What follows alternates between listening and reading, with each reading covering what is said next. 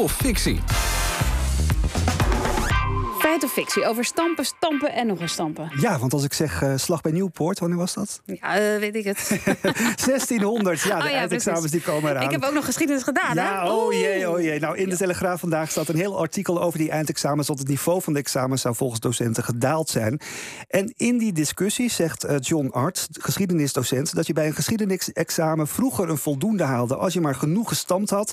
maar dat je nu met kennisvragen nog maar drie van de tien punten haalt. Dus alle jaartallen uit je hoofd leren is een stuk minder belangrijk. Ja, dat is wat hij zegt, maar dat gaan we natuurlijk checken. Eerst spraken we met Marjan de Grote-Reuvenkamp... voorzitter van de Vereniging van Leraren Geschiedenis en Staatsinrichting.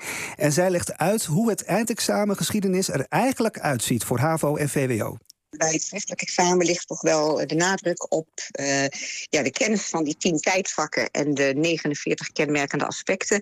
En dan moeten ze die, die kennis van die, uh, van die tijdvakken en die kenmerkende aspecten moeten ze toepassen op een aantal voorbeelden. Dat worden historische contexten genoemd. Ja, dus alle onderwerpen komen langs. Maar eh, even voor de duidelijkheid, om welke soort vragen gaat het dan? Ja, dat weten ze bij het College voor Toetsen en Examens. Die organisatie regelt alles rondom de eindexamens in Nederland. Jan van Miert is clustermanager maatschappijgerichte vakken. ja, en hij legt uit of stampen echt niet meer nodig is. Leerlingen hebben altijd kennis nodig om het CE-geschiedenis te kunnen maken. En al decennia lang kent het centraal examen vooral uh, vragen waarin leerlingen kennis moeten toepassen aan de hand van bronnen. Uh, daarmee tonen ze inzicht en ook va een vaardigheid tot analyse. Het aantal pure kennisvragen in de is daar beperkt. Ja, en dat is dus wel anders dan hoe het vroeger ging. Er is er wel een verandering geweest in het examen HAVO-VWO. Tot 2015 werden vooral twee, of werden twee onderwerpen uh, centraal geëxamineerd. En die onderwerpen waren goed omschreven. Er waren uitgebreide stofomschrijvingen van.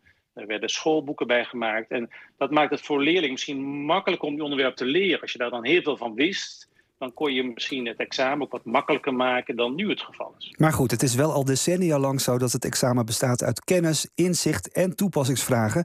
Dat was bij die eh, casussen ook al zo. En de verhouding tussen die vragen is niet veranderd sinds 2015. En dit was HAVO en VWO, maar hoe zit het dan bij het VMBO? Ja, hebben we ook even voorgelegd aan Van Miert.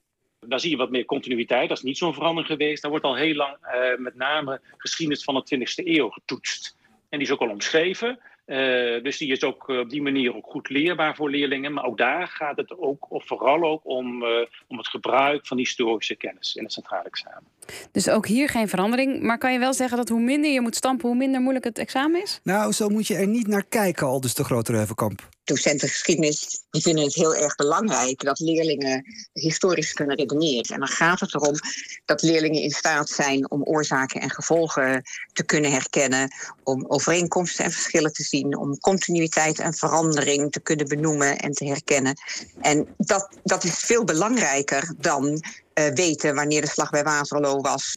Ja joh, maakt dan 1600, ja. maar Lambert, is het nou feit of fictie? Is er de laatste tijd minder kennis nodig voor het geschiedenisexamen, ja of nee? Nou, het examen voor HAVO en VWO is veranderd... maar het aandeel pure kennisvragen is gelijk gebleven. Bij VMBO is het examen helemaal niet veranderd. Dus ja, het is toch echt fictie.